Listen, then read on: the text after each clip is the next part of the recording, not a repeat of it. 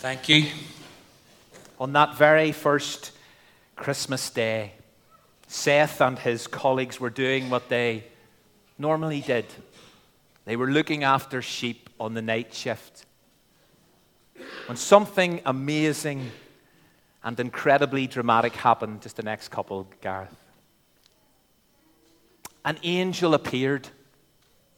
And angels had a habit of doing this in the very first Christmas story. And when they did, they terrified people. And the shepherds were no different. They were scared out of their wits. And then the angel spoke to them and said these words Do not be afraid. I bring you good news of great joy that will be for all the people. And so this was personal and this was public. I bring you, you shepherds, you common, hard-working, lowly shepherds. I bring you good news, but it's not just personal, it's public because it's for all people. No one's excluded, no one's left out, everyone's in, including us here this morning. And it's good news. We are surrounded by so many bad news stories that the prospect of a good news story, and into the bargain, a good news story of great joy, that must have been an exciting prospect. And the shepherds are not disappointed. Because here it is. Here's the headline good news.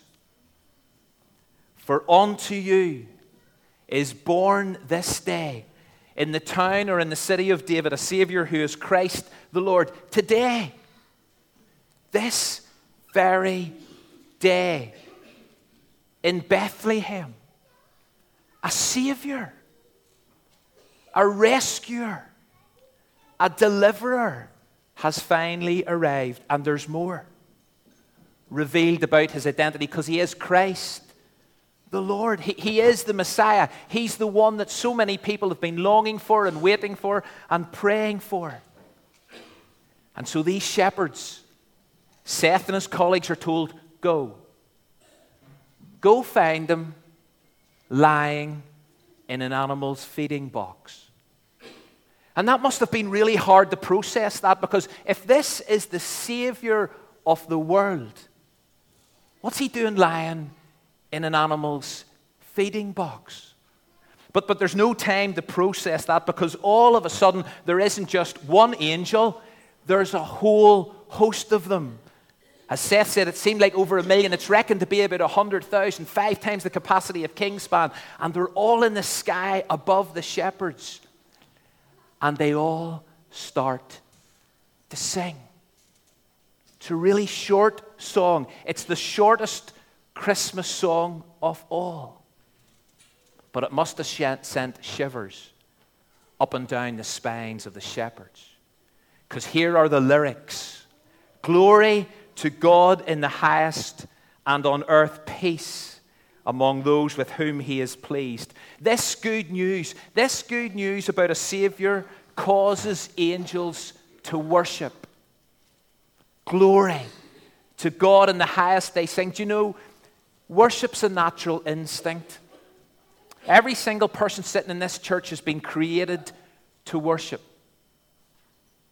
Been infused into our DNA to worship. The question is never, will we worship? The question is always, what or whom will we worship?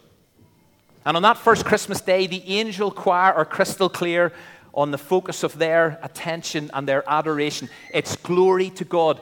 God's to be praised. God's to be admired, God is to be worshipped. And that's why we're here this morning. And I know we're here for all sorts of kind of different reasons, and some have been dragged here kicking and screaming. But you know, primarily the reason we're here this morning is to worship. The reason we're all gathered in this church is to say, Glory to God in the highest. Because today, a Savior has been born. That's good news of great joy. But the angels also sing about peace. And as you look around and as you listen carefully, there doesn't seem to be much peace on earth. And so you might be tempted to think, you know, the angels got that one wrong.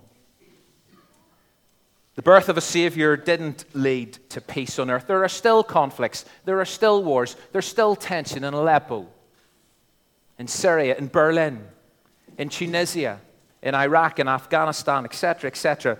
But please note, and this is so important, and so many people miss this the peace that Jesus came to bring was primarily a peace with God. You see, the reason we need a Savior, the reason we need rescued and delivered, is because we are not at peace with God. And so the Bible makes it really clear that as a result of sin's unwelcome intrusion into our world, human beings are born separated from God at birth.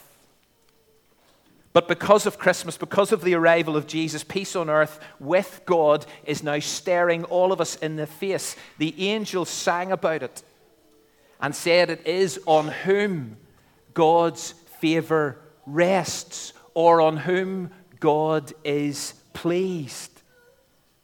And so, this is a song not about peace on earth as we understand it, it's a song about peace between man and woman and boy and girl and God. Jesus, the Savior, the Messiah, Christ the Lord, came to bring that peace, to heal that division, to reunite that relationship. And so we live in a world where there is hostility, where there are wars, where there will be rumors of wars, and the Bible has never said it would be any different. But because of the birth of Jesus, the Christ child, peace with God, which is the most important peace anyone could know and enjoy. That's now possible. And so the song finishes. And the Bible says the angels disappear, all 100,000 or whatever, however many there were of them, they just disappear. And the shepherds are left standing there. They've heard this good news of great joy that's for all people. They've heard angels worship, glory to God in the highest, and sing about peace. And they're left scratching their heads and wondering, what do we do now? And so they decide to run into Bethlehem and find this animal's feeding box. Let's pick up the story. Here's the words on screen. Let me invite you to join with me and read the story from Luke 2. Let's read it together. So they hurried off and found Mary and Joseph and the baby who was lying in the manger. And when they had seen him, they spread the word concerning what had been told them about this child. And all who heard it were amazed at what the shepherds said to them. But Mary treasured up all these things and pondered them in her heart. The shepherds returned, glorifying and praising God for all the things they had heard and seen, which were just as they had been told. You see, Mary pondered the sheer magnitude of what was going on at this first Christmas. The shepherds spread the word about Jesus. And then they returned home praising God with thankful hearts. And that's my prayer for each of us this Christmas. Ponder, proclaim, praise. I'm getting good at starting things with the same letter. I'm on a run here.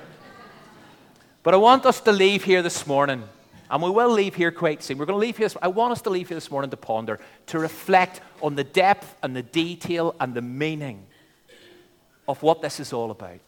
I want us to leave here this morning to proclaim the good news of great joy to anyone and everyone we meet. And I want us to leave here this morning and to be here this morning with hearts that are full of praise because today a Savior has been born who is Christ the Lord.